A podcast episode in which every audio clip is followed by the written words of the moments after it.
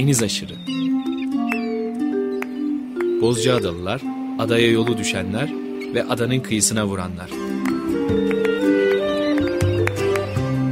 Hazırlayan ve sunan Deniz Pak.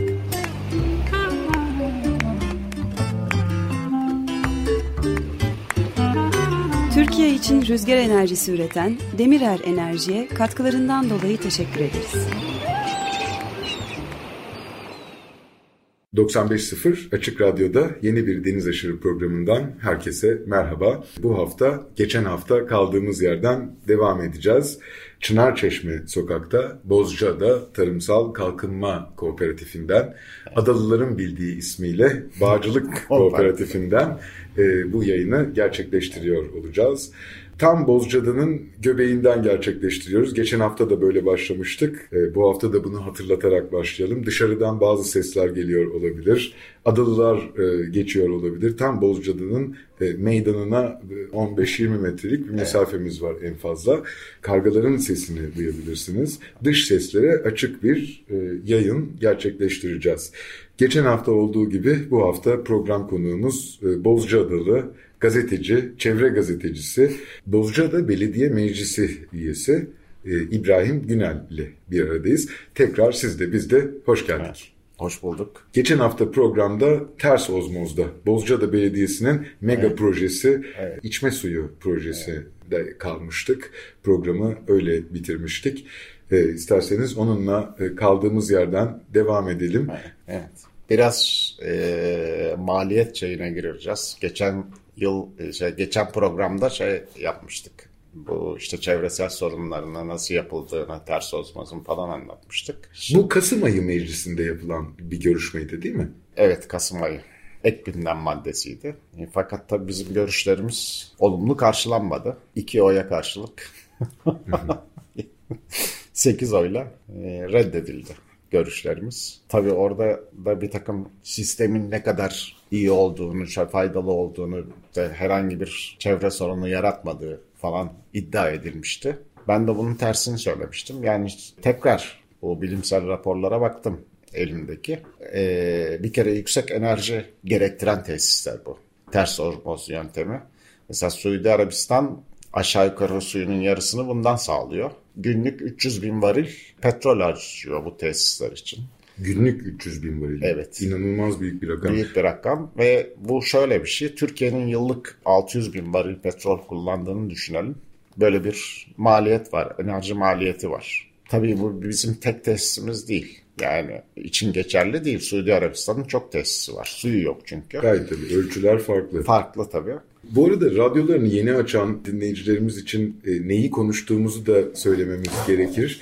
Bozcaada Belediyesi'nin o mega projesi deniz suyundan ben içme, içme suyu, elde projesi. Ters ozmoz yöntemiyle.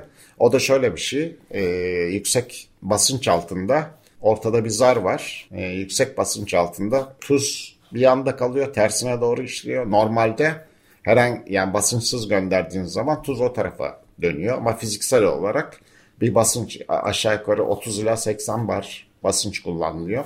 Tuz sol tarafta, su öbür tarafa geçiyor, sağ tarafa geçiyor. E, fakat bu geçen su e, saf su oluyor. Saf suyu insan içemiyor. İçtiği zaman ölürsünüz. Akülere doldurduğumuz Evet, akülere doldurduğumuz türlenmiş saf su. Bu saf suyu ya çeşitli e, bileşikler, mineraller katmanız gerekiyor. Bunlar da katılıyor. Şimdi enerji maliyetine tekrar dönersek Pasifik Enstitüsü'nün bir raporu var. Bu rapora göre tuzdan arındırma tesisleri üretilen her 1 milyon galon yani 3,78 milyon litre tatlı su için ortalama yaklaşık 15 bin kilowatt enerji kullanılıyor. Her bir insanın çeşitli nedenlerle günde 340 litre civarında su tükettiği ve dünyanın her yıl 23, 4 milyar kilowatt saat enerji tükettiği düşünülürsek olursa sadece bu yöntemle dünyaya su sağlamanın inanılmaz yüksek maliyetli bir iş olduğu olacağı ortada. Çevresel sorunlara gelirsek tüm tuzdan arındırma yöntemlerinde deniz suyunda bulunan tuzlardan ve işlemde kullanılan kimyasallardan oluşan konsantre bir atık ürün çıkıyor. Bu arıtmanın birincil yan ürünü ve denizlere geri veriliyor. Buna da brine yani İngilizce e, bizim dilimizde de salamura deniyor. Aşırı doymuş tuzlu suyu geri veriyorsunuz. Bu madde deniz tabanına çöküyor ve deniz suyundaki oksijeni tüketiyor. Yüksek tuzluluk oranı, düşük oksijen seviyeleri derin sularda yaşayan bentik organizmalar üzerinde olumsuz etkilere sahip oluyor. Gıda zinciri boyunca bu gözlemlenebiliyor. Ekolojik etkilere dönüşebiliyor. Ayrıca bu yan ürün beslenme, besleme suyunda bulunan ağır metaller ve kimyasallarla yüklü oluyor. Özellikle de kaynak suyunun ön arıtma sürecinde kullanılan kirlenme önleyici maddeler ekosistemler üzerinde potansiyel olarak zararlı etkiler üretebiliyor. Çünkü ön e, bir arıtma yapmanız gerekiyor. Yüksek oranda vakumla çekiyorsunuz. Bunlar balıklar, işte larvalar, e, alkler, bilmem neler falan. Alkler mikro, e, mikroskopik varlıklar olduğu için arıtmadan geçirmeniz gerekiyor. Ve orada da çeşitli kimyasallar kullanılıyor. Ondan sonra ters ozmoz sistemine göndermeniz gerekiyor. Böyle de bir e, durum var. Bunlar da geri veriliyor. Planktonlar da evet. Aynı zamanda işte e, bu çöktüğü için de biliyorsunuz mesela Poyrazlıman'ın açıklarında çok sayıda deniz çayırları bilmem neler falan var. Yani balıkların yuva yaptığı yumurtaları bıraktığı o yumurtaları da çekiyorsunuz. Belli bir süre sonra o canlılar o bölgeyi terk ediyorlar. Hı hı. E şimdi turistik bir bölgeyiz. Bu bölge terk edilirse e, balık popülasyonu ve deniz canlıları popülasyonu da azalırsa buraya gelen turist balık yemeye geliyor. Onu nereden bulacaksınız? İthal edeceksiniz. Bir yerlerden gelecek yani. E bir de bunlar şey de var.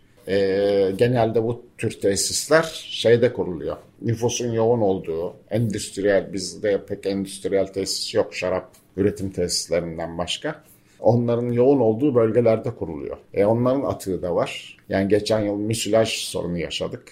Mesela geçen yaz. Bu sorun daha da artıyor. Tabii Marmara Denizi'nde kesilmeyeceğini düşünüyoruz açıkçası. Marmara Denizi'nde de zaten dibe çökmüş durumda. Tabii. Bu arada aslında e, denizin oksijen problemi tartışılır, konuşulur evet. hale geldi. Tabii. Yani bunu e, bu konuşulurken denizin oksijenini daha fazla tüketebilecek bir projeye girişmek de enteresan bir durum evet. hakikaten. Peki e, daha iyi yöntemler yok mudur? Deniz suyundan tatlı su, içme suyu projesi ya, için. O daha iyi yöntemler şey de daha önce eski yöntemler var. O da şey e, buharlaştırarak yapıyorlar. Hı hı. Termal yöntemler yani bunlar ısıl yöntemler Türkçesi. E, bu yöntemler şeyden daha pahalı. Ters ozmoz sisteminden daha da pahalı. Hı. Yani ben bir araştırmada ters ozmoz sisteminin birkaç araştırma okumuştum. Bir buçuk iki dolara tonu mal oluyor. Bize daha düşük falan diyorlar. Ama mesela Avşa'da yapılan şey 20 küsür liraya mal oluyormuş tonu. Ama onlar Balıkesir Büyükşehir Belediyesi'nin sübvansiyonuyla yürütüyorlar. Avşa'da da hiç şey yok. Hı hı. Yani kaynak yok. Ee, bizim kaynaklarımız karşı tarafta dolu. Aldığımız kaynağın etrafında da bir sürü şeyler var. Yani bir kuyu bittiği zaman yakında e, tekrar bir kuyu açıyorsun. Orada daha fazla var. E, orası bittiği zaman bilmem ne var. Yani iddia ettikleri gibi yok. İşte tamam kireçli bir katmandan alıyorlar ama yani sonuçta su. Evet. Doğal bir su. Yani doğada yani doğal olan bir şey, doğada olan hiçbir şey insanoğlu tekrar bunu yapamıyor. Hı hı. Ya gün... yani mutlaka mutlaka bir şey oluyor yani. Tamam siz ne kadar yapsanız da olmuyor. Çünkü o doğada olan dünyamız 4,5 milyar yıl yaşında. O 4,5 milyar yılda oluşmuş bir şey. Sonuçta doğal bir şey. Sen yapay olarak bunu yapmaya kalktığın zaman olmuyor. Tamam tatlı su kaynaklarımız sınırlı. Ama geçen programda da bahsettik yani biz e, bir yeraltı su borularını yeniliyoruz ana şeyleri de. Yüzde 40 falan kaçak var deniyor. E zaten bunu önleyeceksin kayıp kaçağı. E daha fazla e, o kayıp kaçaktan dolayı daha fazla enerji harcıyordum pompalamak için. O da aza inecek. E artı şey var yani yöntemler var. Tasarruf tedbirleri var. Yani biz ne için daha fazla arz yaratıyoruz? Bir de Bozcaada'nın durumu var yani. Bozcaada'nın tıkanma durumu şu anda mevcut. Yani turizm, turizm, turizm ama tıkanmış durumdayız yani. Taşıma kapasitesinin üzerinde Taşıma kapasitesinin üstüne çıktık. Biz bunu e, arz talep yaratır. Niçin daha fazla şey yapıyoruz? Zaten şu anda bize yetiyor fazlasıyla. Biz kışın zaten bir şeylik çekmiyoruz. Hı hı. E yazında bir iki defa arıza oldu. Ondan sonra şey oldu. Tamam belediye başkanı ilk Geçen dönem ilk şey olduğu zaman denizde bir şey olmuş. E denizde tamam yapılabilecek şeyler bunlar. O olmazsa başka bir bölgeden getirtirsin. Yani hazır bir senin şeyin var. Ve bu şeyi arzı arttıracak ne için arttıracağız? Ne yapacağız yani? Daha da mı fazla buraya şey olmuş isteniyor? Ya daha fazla turizm demek burada bağcılığın da ölmesi demek. Her şeyin ölmesi demek. Artı kirlilik yükü ekolojik açıdan daha fazla artacak demektir yani. E, gerçek motivasyonun kendi kendine yeten bir ada yaratmak olduğunu evet. düşünüyorum aslında. Doğrudur. Böyle bir durum yani böyle olması gerekiyor. E, zaten çeşitli yöntemler var. E, gri su doğal olarak yani evlerden çıkan bizim işte lavaboda, çamaşır makinesinde, bulaşık makinesinde, mutfakta kullandığımız su dönüştürülebiliyor. Hı hı. E, bunu tarımda da kullanabilirsin. Yani ben 97 yılında iş için Almanya'ya gitmiştim. Mesela Hamburg kentinin suyu bütün o kanalizasyondan, evsel atıklardan oluşan şey biyolojik olarak arıtılıyor, tekrar veriliyor. Tamam biyolojik arıtma çok pahalı. Artı şey var, yağmur suyu depolama olanaklarım var. Tarih boyu Bizanslılar, Osmanlılar, Osmanlılar her dönemde var.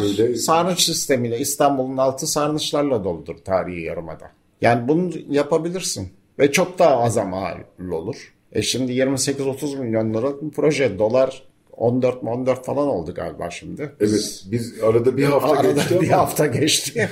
ne olacağı belli değil. Değil evet. E, yani o proje çıkacak belki de 60 milyon liraya. Dövize endeksli bir Dövize proje. endeksli. E sonra sürekli o membran zarları alacağım. Bakım maliyetleri çok yüksek. E bu maliyetleri nasıl karşılayacaksın? Belediyenin eti budu belli. Zaten bunu ben meclis toplantısında da söyledim. Hı hı. Başkanımız güçlü diyor ama belediyemiz güçlüdür diyor ama ya geçen sene 9 milyon tamam hadi pandemi bilmem ne vardı. Ben 10 milyonu pek aştığını görmedim belediyenin bütçesinin. 9 milyon 600 küsür bir şeyi var, e, geliri var. 9 milyon 800 küsür de harcaması var belediyenin. Ya, bu yıl 15 milyon da olsa geçen yılın 9 milyonuna denk gelecek bir e ya fark etmeyecek. Yani o da e, bu pandemi baskısı altında bu dolar yüksekliği bilmem ne altında insanlara da çok fazla belediye şey yapamaz. E şimdi e, biz suyu bu kartlı elektronik saatlerle 7 liraya eski saatlerle de 9 liraya veriyoruz. Şimdi bu kadar maliyetli olan bir olaydan sonra kaç liraya vereceksin? Nasıl satacaksın? Evet. Yani bir buçuk iki dolar olan bir şeyi 30 liraya yakın maliyet çıkacak şu an. Yani şu andaki dolar kuruyla. Açınızı kapatacak bir fonunuz da yok. E, İller Bankası'ndan devletin yatırdığı paradan gelen bir şey var. O onu da buraya aktaracaksın. E zaten altyapı projesi ve altyapıdan dolayı kazılan sokaklar içinde bir kredi aldık. Tamam o gerekliydi. Hı hı. Gerekli bir şeydi. Çünkü asbestli borular o kanserojen tıbbi terimiyle karsinojen yani kanser yapıcı kimyasal metal asbest ama e, onları değiştiriyorsun daha sağlıklı insan sağlığı için bu gerekli. Bir de bugünün kent dokusuyla e, uygun, uygun hale getiriyorsun. Uygun hale getiriyorsun. E, yolları da üstüne yapıyorsun. Çünkü kazılıyor. Tekrar yapılması gerekiyor. Eski dere taşlı yollarımızı da hep arıyoruz bu arada evet, kent merkezinde. Kent merkezinde evet. Var. Şu anda çok az galiba. Çok az kaldı evet. Sokakta var. Çok az sokakta var. Yeniden yapıldığı zaman sanıyorum onu uygulayan ustalar da artık yok aramızda. Yok o tür ustalar çok zor artık bulunmuyor. Eskiden hep Arnavut, Arnavut kaldırımıydı. Şimdi bizim Baytur mahallesinde benim oturduğum mahallede e, e, biz yeni sistemden alıyoruz. Asfalt vardı. Tekrar asfalt döşenecekti ama e, İller Bankası müdahale etti orada. Yani asfalt dökülürse herhangi bir arıza olur, patlama oluyor, çatlama oluyor. Ee, burada dedi şey kilit taşına döndüler. Ama kilit taşı da düzgün döşenmedi. Hı hı. Şimdiden böyle çukurlar bilmem neler Türkiye fiziki haritası gibi bir yol oldu. Hı hı. E şimdi başkan üstünden kompaktör geçecek, silindir geçecek, yerine oturacak falan diyor ama göreceğiz daha o da yapılmadı. Bir de ideal olan o kilit taşı değil gayet tabii bahsettiğimiz Bozcaada evet. kent dokusunda. Arnavut kaldırımı dediğimiz eski granit yani eskiden öyleydi granit taşlardı. Onları döşemesi daha zor. Kilit taşları fabrikasyon bir taş. Hı hı. Kolay döşeniyor, kolay yerleştirilebiliyor. Ama onun da işte arasına koyduğun kumunun çakılını, altına serdiğin çakılı falan onların belli bir şeyde olması gerekiyor. Hı hı hı. Yani bunların teknik yönetmelerde e, kıstasları var. Yani o kıstaslara göre yapman gerekiyor. Gerçi İller Bankası gelip denetliyor. Ha olmuş olmamış bilmem ne falan diyor ama e, sonra biz yaşayacağız burada. Bunlara dikkat edilmesi gerekiyor.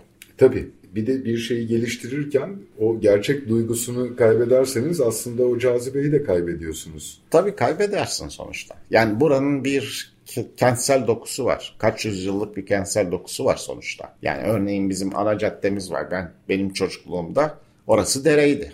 Sonra işte e, bugün Ziraat Bankası'nın olduğu yer mahfildi. Orada bir sünnet düğününden çıkan e, sarhoş davulcu e, düştü boğuldu. İnfial oldu. E, şimdi Yahya Göztepe'nin e, büyük babası Yahya amca, Yahya Göz, o da Yahya Göztepe. Belediye başkanıydı. Bankaya mahvili belediyenin mülkünü sattı ve yolu kapattı. Yoksa eski ahşap köprüler bilmem neler falan vardı yani. E dereydi. iki mahalleyi birbirinden ayıran e, ana cadde Çınar Çarşı Caddesi dereydi. Hayal meyal ben hatırlıyorum yani küçüklüğümde öyleydi. Eski fotoğraflardan Eski fotoğraflarda ben. da evet. var. Evet. Yani ben ona bir şekilde yetiştim. Evet. Yaş itibarıyla. Evet. Bozcaada'nın Rum Mahallesi ile Türk Mahallesi Türk Mahallesi bir dere ayırıyor. Dere ayırıyor. Doğal bir şey var ayrım. E, ara sokaklar falan da dediğiniz gibi kaldırım taşıydı. E, eski Rum ustalar falan döşedi onları. Dere taşlarından e, dik dik döşenmiş. Dik dik, evet. Böyle aslında e, araçla gitmesi konforsuz olan, yürürken de Ama araç yoktu. Olan, Gayet tabii. Yani çocukluğumuzda araç yoktu burada. Bir tek benim rahmetli babamın bir kamyonu vardı. O da askeri e, zamanında askeri yardım şekilde Kanada'dan gelmiş bir Cemse'ydi. Sağdan direksiyonlu bir şeydi. Yanılmıyorsam Türkçü Nuri abimiz var Bursalıoğlu. Onun dedesi Barbali derlerdi. Böyle çalışırken ran ran ran falan diye çalıştığı zaman gangan koymuşlardı. Koymuşlar adını. evet, herkesin bir lakabı vardı. evet. Yani bizim her ailenin bir lakabı var. Yani bizim de İbrahim Usta'nın Mehmet'in sen kimsin dersen İbrahim Usta'nın Mehmet'in oğluyum derim mesela. E, işte babama da Gangan Mehmet falan. Tek kamyon ondaydı öyle şey yok. Bir iki kişi de traktör. Herkes at arabası, eşekler bilmem nelerle falan gidiyordu bağa. Ürünler de öyle taşınıyordu. Yani üzüm hele e, bağ bozumu sırasında şaraphaneler açıldığı zaman böyle at arabası, eşekler, kuyruklar falan olurlardı. Evet o kuyruğun kesintisizliğiyle evet, iftihar ederler. Bir de işte kü, küfelere konurdu. O küfeler 50 kilo falan yani. Hı hı. Sırtımızda biz yüklerdik onları gençken. Delikanlıyken 50 kiloyu sırtta şey yapıyorsun, yüklüyorsun işte gelen şeye. Ya, araba yoktu zaten. Hı hı. Böyle bir şey yoktu yani. Sonradan işte Evren Paşa gelip bu çıkarma gemileri bilmem ne falan adaya tahsis edildikten sonra yollar araba, yollar sonra. yollar da düzeldi. Yollarımız bizim taş topraktı. İşte eski kaymakamımız Kutlu Aktaş bir imece usulüyle biraz düzeltti. Mucır falan yapıldı. Evren Paşa gelince işte yollara bakıyor. Bir de e, Odunluk iskelesinden Ezine'ye kadar yol topraktı burada. O toprak yolda asfalt oldu. Şimdi yeni bir yol var. Eski yol daha böyle virajlı falan bir yoldu. Öyle asfalt masfalt yol yok. Yakın zamanda asfalta döndü. Şimdi de tam asfalt değil. Zift döküp üstüne işte mıcır falan şey yaptılar. E, karayolları öyle uygun görmüş. asfalt maliyetli bir şeymiş. Evet. Belki de daha iyi oldu. Stabilizeden hallice bir yolumuz hallice, var. Hallice ama gene de şey değil. Yani e, asfalt olsa şimdi araçlara zarar veriyor bu şekilde. Daha iyi olabilir bilmiyorum. ama asfaltta maliyetli. Evet. Çöplükle ilgili ne düşünüyorsunuz? Bozca'da çöplerini doğru ayrıştırıyor mu? Yok, hayır. Bizim eski usul. Yani eskiden beri bir çöp alanımız var. Kara düzen diyebiliriz. Kara düzen evet işte yani e, vahşi depolama derler bilim insanları. O şekilde depolanıyor. Bir ihaleye çıktı işte. Orada da e, geri dönüşüm malzemeleri şeyleri var. Çeşitli mahallelerde, sokaklarda falan. Onları da toplayan, ihalede alan bir kişi var. O kişi de onları topluyor. Ama şimdi gene Almanya'dan örnek vereceğim. 97'de ben gittiğim zaman e, hemen hemen her evin hem apartmanın falan böyle bahçesinde kapalı tam kapalı değil de bir alan var. Orada 3 tane konteyner vardı. Yani biri organik, biri plastik, biri de kağıt atıklar için. Haftanın belirli günlerinde işte bir gün organik atıklar alınıyor. İkinci gün plastikler alınıyor. İşte üçüncü günde kağıt atıklar alınıyor. Yanlış atarsan o apartman yönetimine, bina yönetimine acayip cezalar geliyor. Sonra onları falan sormuştum nasıl oluyor falan diye. Şimdi o geri dönüşüme baştan kirletmemek önemli. Yani çünkü bir şeyi kirletirsen sonradan bunu işte yıkama maliyeti, enerji maliyeti, her, e, e, insan maliyeti biniyor. Baştan kirletmeden eğer o konteynerlerden alırsan daha iyi bir şekilde, daha az maliyetli bir geri, geri dönüşüm oluşuyor. Ee, şey hemen hemen her sokağın köşesinde de 3 tane cam toplama kumbaraları vardı. İstanbul'da zamanında Darül Ceze'nin yaptığı kumbaralar vardı. Şişeyi atardınız deliğinden. Şangur şungur kırılır bilmem neydi. Fakat onlar öyle bir şekilde yapmışlar ki böyle bir kauçuktan borular içerisinden şişe iniyor. Ben denedim. Yivli yapmış böyle gözüküyor. Böyle dönüyor diye. Şık diye oturuyor. Dolayısıyla cam da kırılmıyor. Üç tane var onlardan. Neden? Çünkü biri beyaz şişe, biri yeşil, biri de kahverengi şişeler için yapılmış. Kaynağında ayrıştırıyor. Kaynağında ayrıştırıyor. Dolduğu zaman da haftanın belli günleri onları topluyorlar. Gayet güzel bir e, araç geliyor, götürüyor. Şimdi organik atıklar da şöyle bir şey, gübreye dönüştürülüyor. Bunları parklarda kullanıyorlar, isteyen çiftçilere satıyorlar. Böyle bir şey var. Şimdi Bozcaada Belediyesi'nin yıllardır e, kangren haline gelmiş bir çöplük olayı var ama şöyle de bir şeyimiz var. Karşıda Truas diye bir katı atık birliği kuruldu.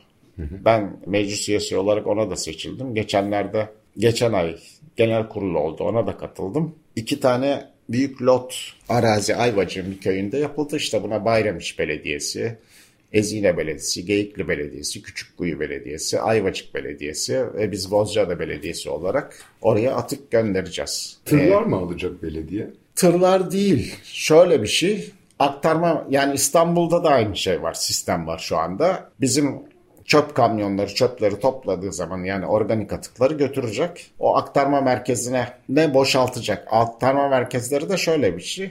Özel bir ara şeyler var. Böyle silindirik tırlar. O silindir 90 derece kalkıyor. Bizim çöp kamyonda onun üstüne gelecek şekilde aktarma merkezlerinde yani böyle bir sistem var. Ona döküyor. O dolunca kapağı kapanıyor. Silindirde dolduğu zaman araç alıyor şeye götürüyor. Ayvacık'taki o köydeki şey esas son depolama alanına götürecek. O alanında işte birinci lot bitmiş. E, kil ve membran sermek zorundasınız ki çöp suları akmasın. Drenajlar yapmak gerekiyor ve onun altında da o çıkan çöp sularını da eğil, eğimli arazilerde yapıyorlar genelde. Arıtmadan geçmesi gerekiyor. Böyle bir sistem kuruluyor şimdi oraya. Şimdi bir lot daha yapılacak ki yani İller Bankası'nın bir projesi bu sonuçta. 7 belediye diye hatırlıyorum doğru mu? 7 belediye evet. 7 7 tane belediye. belediyenin e, çöpünün Katılım. toplanması da aslında çöpü geri dönüştürmek için daha efektif hale getiriyor. Efektif böyle. ya. Yani o zaman e, bilmiyorum tabii. Bizim kamyonlar karşıya geçecek. Bizim çünkü aktarma istasyonu Ezine'ye bağlı e, bir aktarma istasyonu olacak. Ayvacık'ta bir aktarma istasyonu olacak. Bir de e, Bayramış tarafında olacak. Onlar e, o aktarma istasyonlarının çöplerin bizim araçlar karşıya geçecek. Gestaş kolaylık sağlar mı onu da bilmiyorum.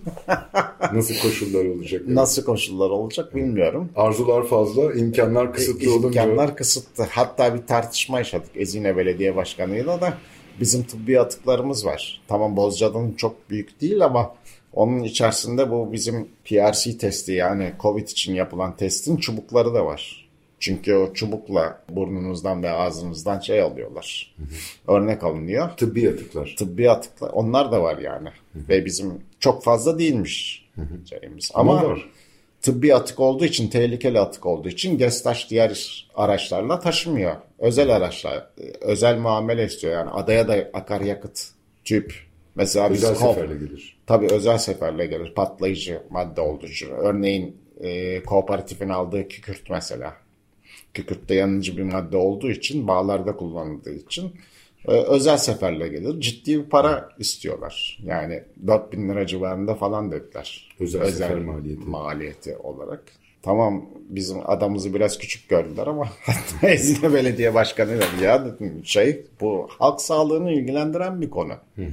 Ne olacak canım falan diyor ayda bir. Aslında yönetmeliğine göre 48 saatte toplanması gerekiyor. Ama işte hani iki ayda bir falan alıyorlarmış bizden. Adanın özel durumu için. O atık birliğinin başındaki arkadaşlarımı çağırdı. Ben de gündeme getirdim o genel kurulda. Geyikli Belediye Başkanı, başkanımız da valiyle görüşmüş zaten. Bu konuda bir yardımları olacak herhalde. Bekliyoruz yani. Böyle bir durum var. Yaklaşık ne kadar zaman sonra harekete geçecek bu? E, İşte ikincisinin ihaleye çıkması gerekiyor. O da maliyetli bir şey. Ee, oradaki problem şuydu. İlk projeye göre ikisini bittikten sonra İll- İller Bankası geri e, kabul yapacak ki başlayacak. En erken birkaç yıl var gibi duruyor şu anda gözüken. Yani aslında birkaç ayda kurulabiliyor şeyler.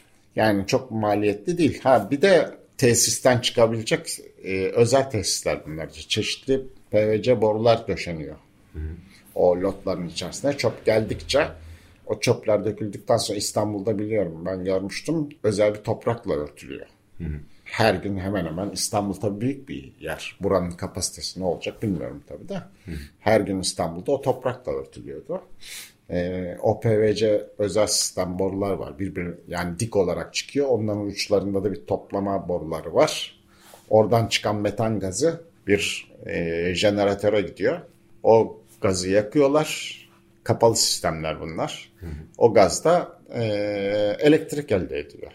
Hem tesisin maliyetini hem de elektrik şirketleriyle mahsuplaşma yapabiliyorsun. Marjinal kazançlar sağlanıyor. Evet. Yani gübre de elde edebilirsin ondan. Çıkan suyu da arıtıp sulama için o bölgedeki tarımsal faaliyetlere de verebilirsin. Yani sonuçta kazanç çöpten de bir kazanç elde edersin ve maliyetini de karşılar yani. Böyle bir ama buradaki o iş Turas Katı Atık Birliği'nin Ayvacık'taki tesise göndermeye başladığımız zaman burayı da ıslah etmemiz gerekiyor. O da bir, bir maliyet getirecek. İslah etmede şu şekilde oluyor. İşte gene o borulardan yerleştiriliyor. Üstüne kalın toprak tabakası e, seriliyor. O borulardan metan gazı topluyorsun. E, geçen yaz yandı zaten orası. Evet. Vahşi depolama yönteminde yangınlar kaçınılmaz Yangın sonuçlar oluyor. oluyor. Patlama olmuyor da yangın oluyor. Çünkü metan gazı şöyle bir şey. Bir kapalı ortamda hiçbir yerden hava girmiyorsa %5 ila 15 arasında yoğunlaştığı zaman elektrik lambanızı yakmak için anahtara bastığınızda orada zaten bir kıvılcım çıkar patlayabiliyor. Ama açık havada patlamaz. Yanıyor. Ee, üstüne toprak falan örtüldü. İçin için alttan yanıyor yani şu anda ne oldu? Ne zaman biter bilinmiyor. Çünkü yılların çöpü var. Yani bilim insanlarının dediği gibi vahşi depolama şeklinde. Size şunu sormak istiyorum. Yıllarca çevre gazetecisi olarak bu gelişmeleri takip ettiniz. Belediyeleri başka bir gözle baktınız. Hükümetlere baktınız, eleştirdiniz, yazdınız, çizdiniz. Şimdi bir belediye meclisi üyesi olarak bir taraf olarak masada oturuyorsunuz. Nasıl hissediyorsunuz? Nasıl oluyor? Valla ben e, hala gazetecilik zamanında gözle bakıyorum olaylara. Eğer, Biz de çok mutlu oluyoruz. Yani Eğer- sizin orada olmanızdan e, Teşekkür ederim Müthiş sonuçta. bir e, rahatlık hissediyoruz. Öyle söylemeliyim. Yani bildiğim konular olduğu için yani bildiğim şeyi söylüyorum. Bunun şöyle bir zararı var. Çevreye bunun böyle bir etkileri var. Bunu böyle yapmamamız gerekiyor. Böyle olsa daha iyi olur. Şu yöntem de var. Böyle yapılabilir diyorum. Sonuçta o hassas e, bakış açımla bakıyorum olaya. Yani belediye tamam belediyemizin meclis üyesiyim. Belediye tarafı da var ama e sonuçta burada yaşayan bir halk. Biz belediye olarak da o halka hizmet ediyoruz. Eğer onun çevresini, doğasını ve yaşamını olumsuz etkileyecek bir şey yaparsak bunu da söylemek zorundayım ve söylüyorum. Katılmadığım yön olursa da hayır oyu veriyorum. Ee, bunları sonuçta burada 1300 geçen programda da vardık yanılmıyorsam 1300 küsur oy aldık biz. Biz halkın temsilcisiyiz. Sonuçta sokakta bizi halk görüyor. Derdini o söylüyor. O şeyi düşünüp e, bunun yasası yönetmeliği bilmem nesine herhangi bir olayda şeye de bakıyorum. Ama çevresel benim için çevre olayı daha ön planda. Çünkü sonuçta e, ben bugün 62 yaşındayım. Ne kadar yaşayacağım bilmem. Çocuklarımıza kalacak burası. Torunlarımıza belki olursa torun. e, onlara kalacak. Yüzyıllardır. E tabii biz onların e, şeyini çalıyoruz sonuçta. Ama yaşanamayacak bir hale gelirse sonuçta bize şey yaparlar, küfrederler. Evet. Böyle bir olay var yani orada da. Onun için bunu düşün, bunların hepsini ince ince düşünerek e, bir konu geldiği zaman da bunu araştırıyorum sonuçta. Bu yani deniz suyundan içme suyu ters ozmoz yöntemi geldiği zaman araştırdım. Çeşitli e, bu işlerden anlayabilecek arkadaşlara, bilim insanlarına falan da danıştım. E, sonuçta benim dediğim gibi çıktı yani. Çünkü ben bunu 2005 yılında Malta'da görmüştüm gazeteciyken. Büyük bir tesisti, çok büyük bir tesisti. Bütün Malta'ya hizmet veren bir tesisti. E, oradaki zaten teknik müdür de bize anlattı bunun. Aynı şeyleri söyledi 3 aşağı 5 yukarı. Yani bunu söylemek belediyemizi ağır bir borca sokacak. E, bunu nesiller ödeyecek yani. Gayet Ve çevreye de olumsuz bir şey olduğu zaman örnek veriyorum. Yani geçen Kasım ayındaki tartışmadaki olayda. Ben meslek hayatım boyunca hep şeyle karşılaştım. Geçen dönemde diyorum ya bizi çağırıyorlardı sonra çağırmamaya başladılar geçen programda. E, hep işte bunun çevreye olumsuz yanı yok. Şöyle iyi, dünyada hiçbir şey olmamış şimdiye kadar. Yani ben bunu mesela Bergama olayında gelen o zaman ilk Eurogold'un müdürleri, teknik şeyleri falan anlattı. Ama sonra baktık ki dünyada bir sürü kaza olmuş. Şimdi Giresun'da oldu. Ben haberlerde gördüm sabahleyin. Siyanür havuzu çökmüş. Milyonlarca ton zararlı ve kanserojen atık oradaki derelere, denize bilmem neye karıştı. E hiçbir şey yok. Bunun çevresel hiçbir zararı yok. Yani böyle bir şey bir kere çevre biliminde mümkün değil. Ve Çığ gibi büyüyen müthiş bir etkisi oluyor onun. Olur. Yani bir kere çevre biliminde hiçbir şey ver zararı olmaz diye bir etkinliğin zararı olmaz şudur budur falan bir kere bu kelime çok yanlış bir şey. Örneğin burada e, toprakta veya kuma bastığınız zaman denize girdiğiniz zaman ayağınızla bastığınız zaman bile bir etkisi var. Aldığınız nefesin verdiğiniz karbondioksitin de bir etkisi var. Yediğiniz yemek sanıyor musunuz yani mesela öyle sebzeler bilmem neler falan var ya veya et üretiminde acayip su harcanıyor acayip maliyetleri var bir etkisi var yani. Çok büyük bir Et, etkisi var. yani etkisi yoktur. Çevreye hiçbir zararı yoktur demek bir kere yanlış bir şey. E, var. E, çevre biliminde eğer minimuma göz ardı edilebilir bir seviyedeyse o zaman bunun yapımına izin verilir. İhmal edilebilir seviye. İhmal edilebilir bir seviyedir o.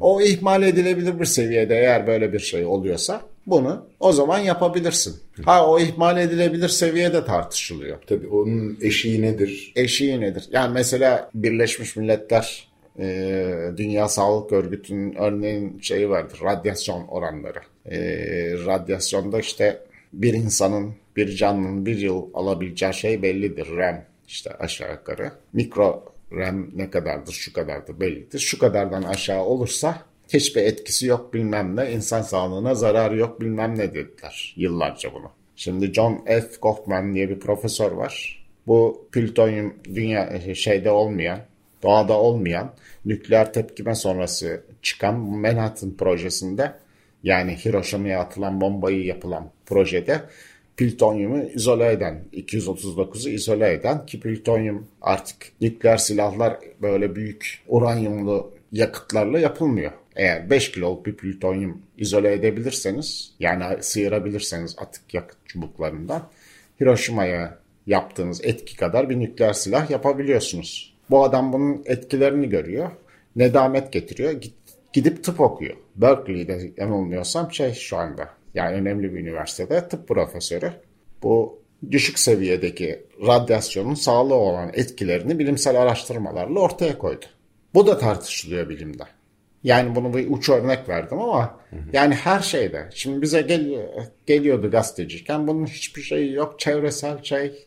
Sonra ben bu siyanürle mesela altın ayrıştırma yöntemini e, bulan İsveçli bir kimyager. Laboratuvarda buluyor. Sonra Münih'te ekolojik kimya bölümünü kuran Profesör Korte ile tanıştım ben. Anlattı bana. Ya bir şey dedi laboratuvarda olabilir. Ama sen böyle milyonlarca tonluk bir atığı bilmem ne yapıyorsan ve doğaya bırakıyorsan laboratuvarla yaptığın şeyle büyük boyutlarda yaptığın şey aynı şey değildir dedi adam.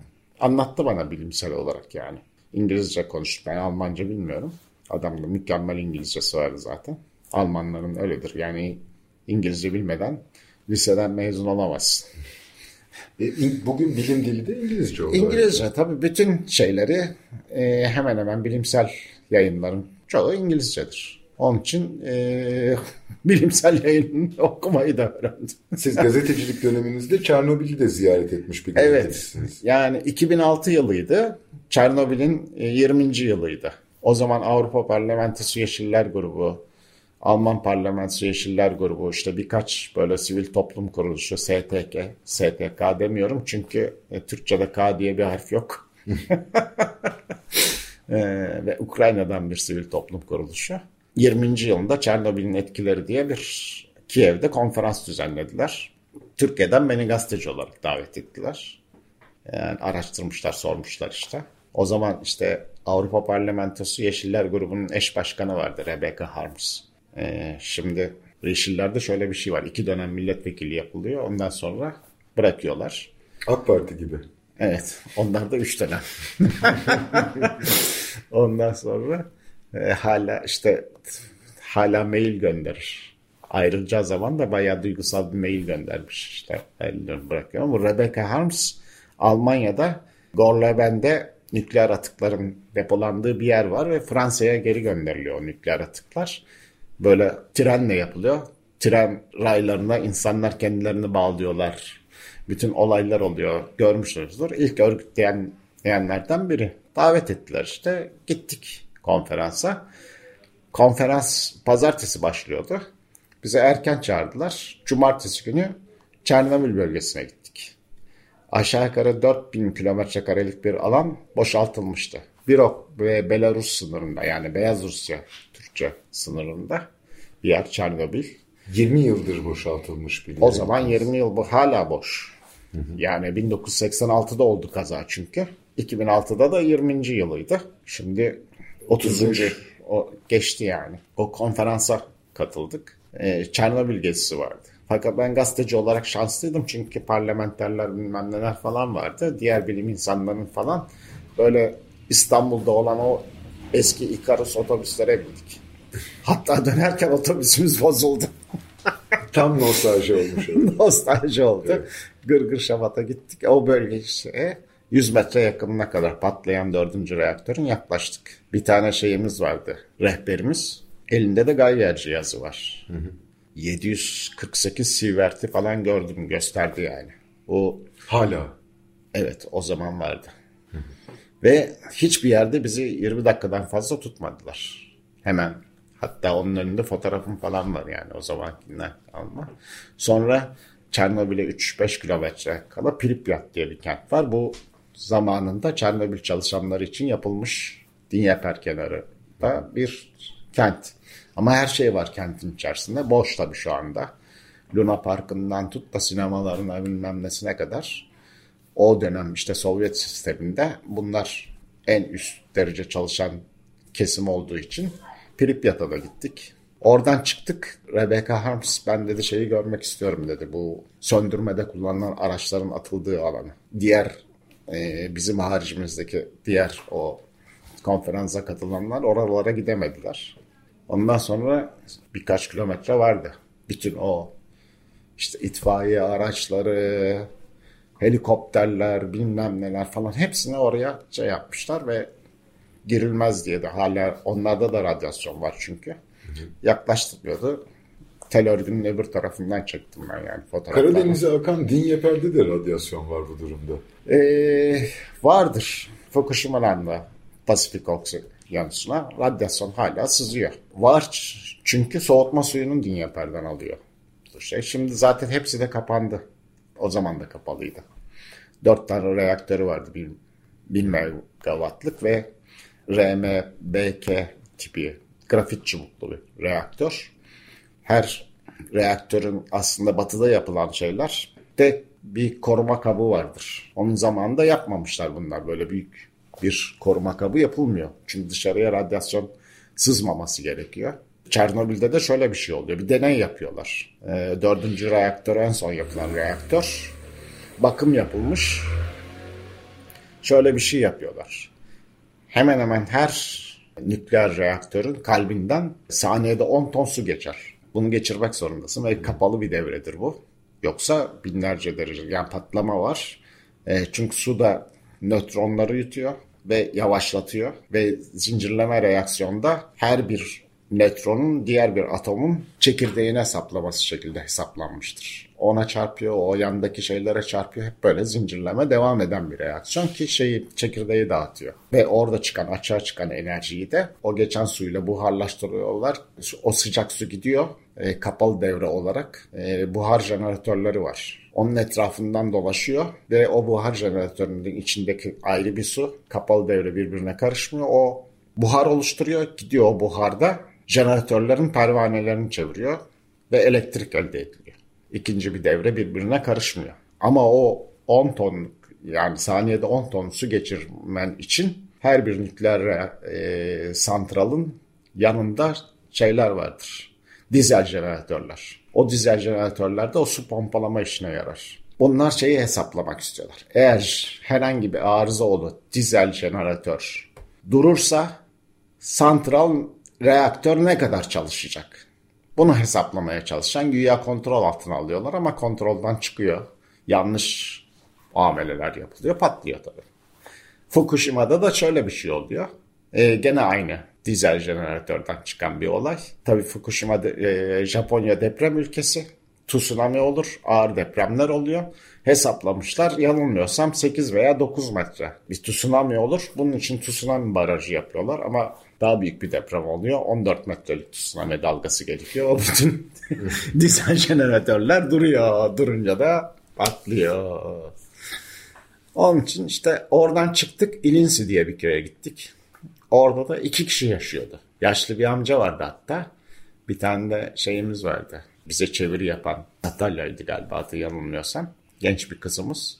Çok mükemmel İngilizcesi. Ukrayna'da o zaman İngilizce bulmak falan mümkün değil bilen. Bütün yol tabelaları falan hep Kiril alfabesinde. Polise soruyorsun yemek yemek için falan bilmiyor. Adam davay davay bilmem ne falan diyor sana. Zor mesela yemek yiyecek şeyler falan bulduk. Sonra bir yer bulduk. Her akşam oraya gittik. Lokanta. Garsonlar falan biraz İngilizce biliyordu işte. Derdimizi anlatıyorduk. Yiyorduk işte yemeğimizi. Çeviri yaptı kızımız. Yaşlı amca ama ağzında sigara var. Böyle titriyor. E, patlamadan sonra bunları boşaltmışlar. E, bir yıl sonra geri geldim. E neden geri geldin diyor diye sorduk yani adama. E, ne yapayım dedi ben orada bir yurda yerleştirdiler. Benim işim bu gücüm burada. Ben zaten tarımla uğraşıyorum. Burada işte e, tarımsal ürünleri yetiştiriyorum. Karısı mesela çıkmadı dışarı. Anlatıyor. Bir en son dedi ki biliyor musunuz dedi dev gibi lahanalar yetişiyor dedi. Gösterdi de evinin karşısında şey var lahanalar var.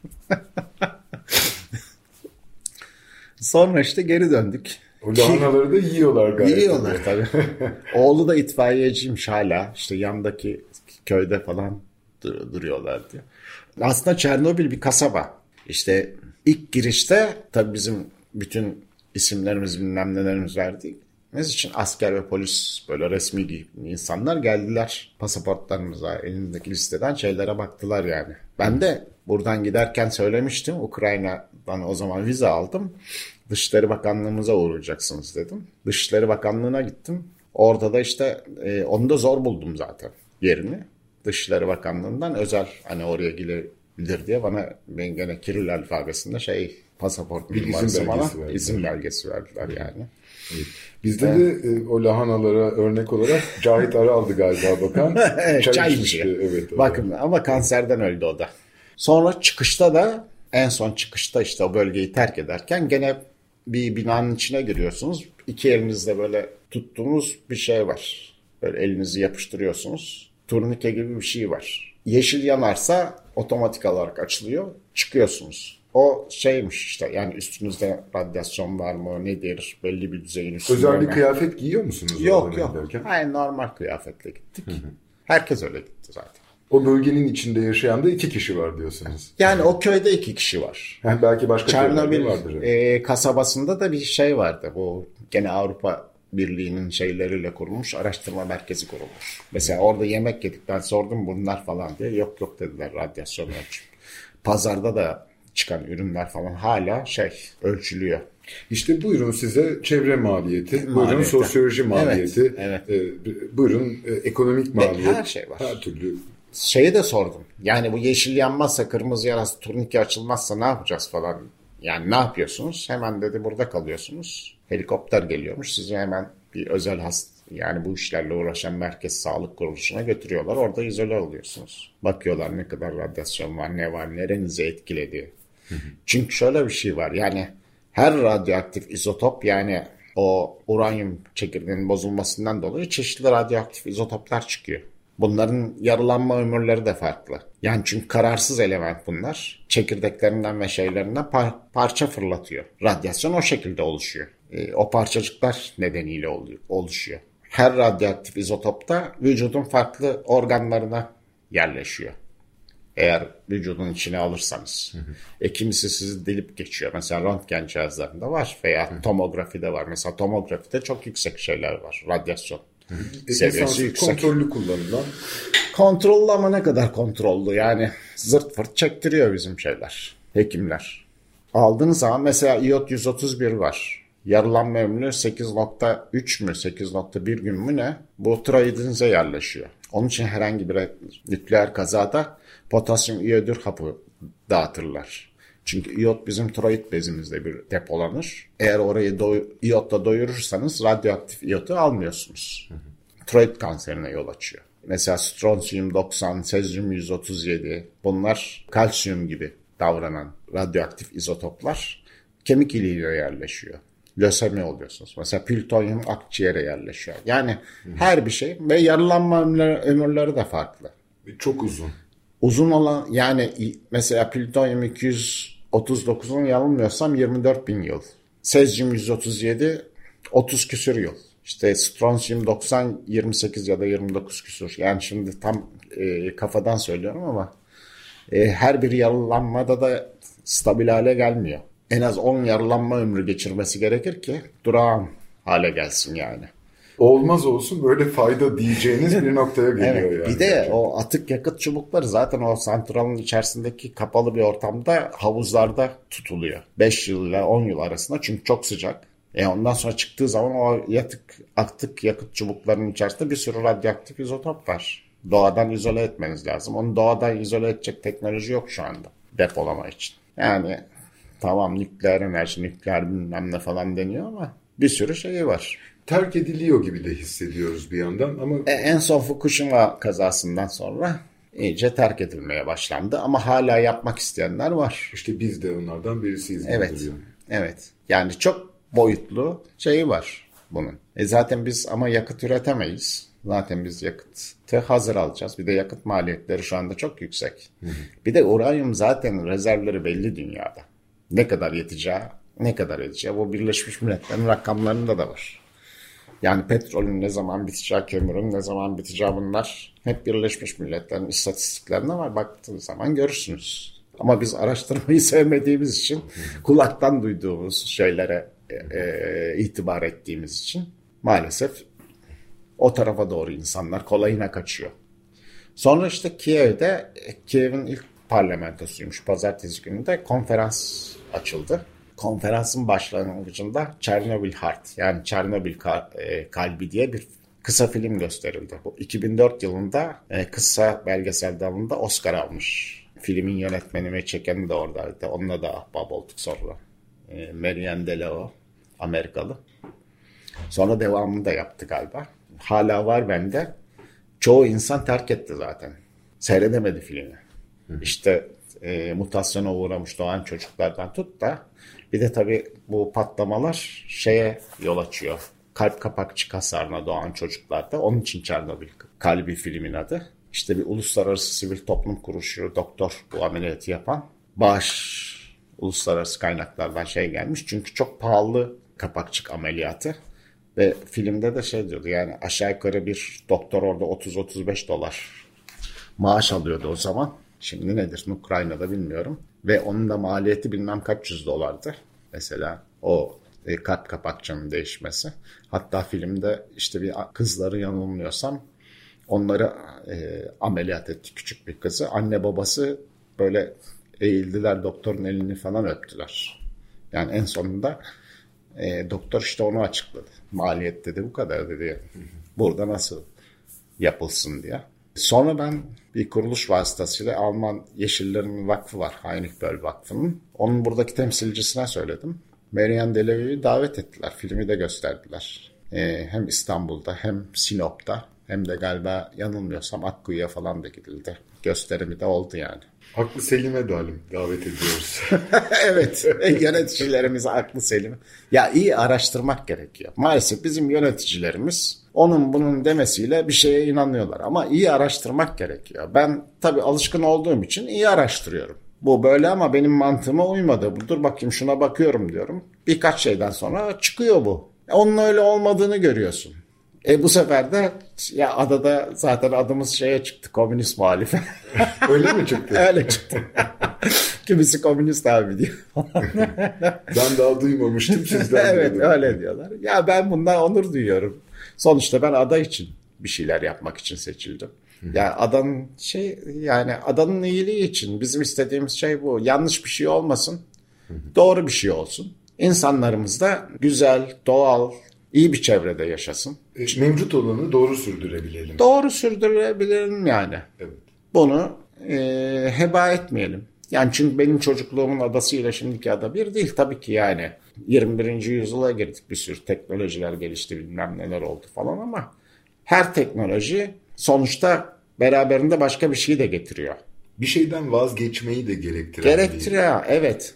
Yani sonra. örneğin bu Covid şeyi aşısı ben bağımsız kaynaklardan mesela mRNA aşılarıyla ilgili bir sürü olumsuz şey okudum. Sonra bilen kişilere falan da sordum yani tıp. Mesela Aziz Kaya'ya sordum benim hısımım oluyor.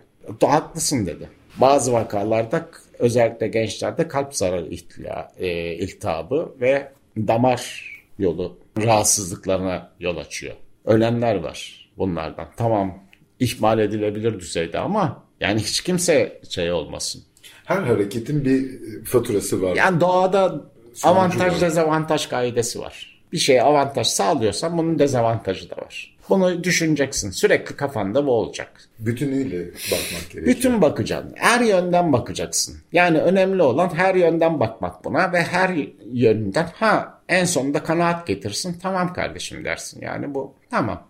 Bu olabilir. Neden bir şeyin üstüne hemen atlayalım? Hemen yapalım. Bunu iyice araştıralım. Ki biz Ağustos meclisinde de zaten şey talep ettik. Kredi görüşmesi için biz izin verdik başkana. Ve talebimiz şeydi. Yani projesi gelsin bağımsız bir uzmana bunu inceletelim. Bize çevre maliyeti ne, enerji maliyeti ne, bunun olumlu yanı ne, olumsuz yanı ne bu bir bilim insanına inceletelim. Ha o zaman yapın diyorsa tamam amenna kardeşim yapalım dedim. Tamam tamam yapacağım abi dedi. E sonradan İller Bankası'nın ihaleye çıkacağını duyduk. E hani nerede? Buna cevap yok. Ya tabii ki inceletiriz. Doğru diyorlarsa tamam bu yapılabilir şudur budur deniyorsa ben buna zaten şey karşı duramam ki bilime karşı duramam yani. Her şeyin başı bilim bir kere. Böyle bir durum var ortada. Evet. Tüm yöneticileri aklı selime davet ediyoruz. Evet. Konuyu bir bütün olarak değerlendirmelerinin ne kadar kıymetli olduğunu e, siz meslek hayatınız boyunca gözlemlerinizle yaşadınız. Bize de aktardınız. E, şimdi Bozcaada'da e, hayatınızı sürdürüyorsunuz. Evet. Biz de çok mutluyuz sizin belediye meclisi üyesi olmanızdan. Biz doğru te- tem- temsil ediyorsunuz ve doğru bakış açısını orada duyabiliyoruz. İşte. Bu çok kıymetli bir şey. Çok teşekkürler. Rica ederim. Alışmış kudurma düşmüşten beterdir derler. ben öyle alıştım. Öyle bakıyorum. Sonuçta ben gel bizim geleceğimizi düşünüyoruz. Yani o, zaten Türkiye'de ortalama yaşam ömrü belli. 70 küsür. Ben 62 yaşındayım. Yani 10 yıl daha yaşayabilecek miyim? Gerçi Homer, e, Herodot e, Tanrı işte uzun yaşasınlar diye Bozcaada'ya gönderir diyor insanlar ama yani bu devirde şey bırakmak önemli. Yani doğru şeyler yapmak, insanlarımızı kötü uygulamalara ve şeye e, bırakmamak gerekiyor. Doğayı korumak. Başka bir amacımız yok. Çevremizi korumak, sürdürülebilir bir yaşam sürmesini istiyoruz. Bu kadar. Umarım her şey e, doğru gelişir hep birlikte takip edeceğiz. İlerleyen zamanda da yeniden e, değerlendiririz. Bakalım neler oluyor. Belki sizin bize hiç anlatmadığınız yüzlerce hikayeniz olduğunu ben biliyorum. Belki onları da daha sonra daha dinleme yaparız. imkanı Ya biz de hikaye çok yaşadığımız için. Çok teşekkürler katkılarınız teşekkür için. ederim beni davet ettiğiniz için. Bir de bize burayı tahsis ettiği için e, Bozcaada Tarımsal Kooperatif, e, Kalkınma Kooperatif Yönetim Kurulu Başkanı Yahya Göztepe'ye teşekkürlerimizi iletelim Yahya kardeşimize. Yahya'ya çok teşekkür ediyoruz. Tam olay yerinden konuştuk. E, iki haftadır bu programı Çınarçeşme sokaktan Bozcaada Tarımsal Kalkınma Kooperatifinden Adalıların bildiği ismiyle Bağcılık Bağcılık. Kooperatifinden e, gerçekleştirmiş olduk. Eski başkanıyla aynı zamanda yaptık. Bozcaadalı e, çevre gazetecisi, gazeteci e, ve aynı zamanda Bozcaada Belediyesi Meclisi üyesi İbrahim Günel idi bugün konuğumuz. Önümüzdeki hafta Salı günü saat 11'de yeni bir Deniz Aşırı programında buluşuncaya dek hoşçakalın. Hoşçakalın.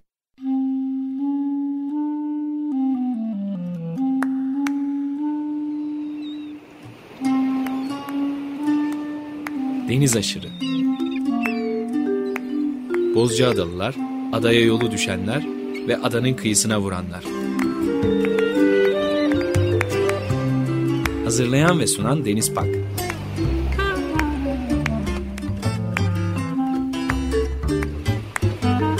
Türkiye için rüzgar enerjisi üreten Demirer Enerji'ye katkılarından dolayı teşekkür ederiz.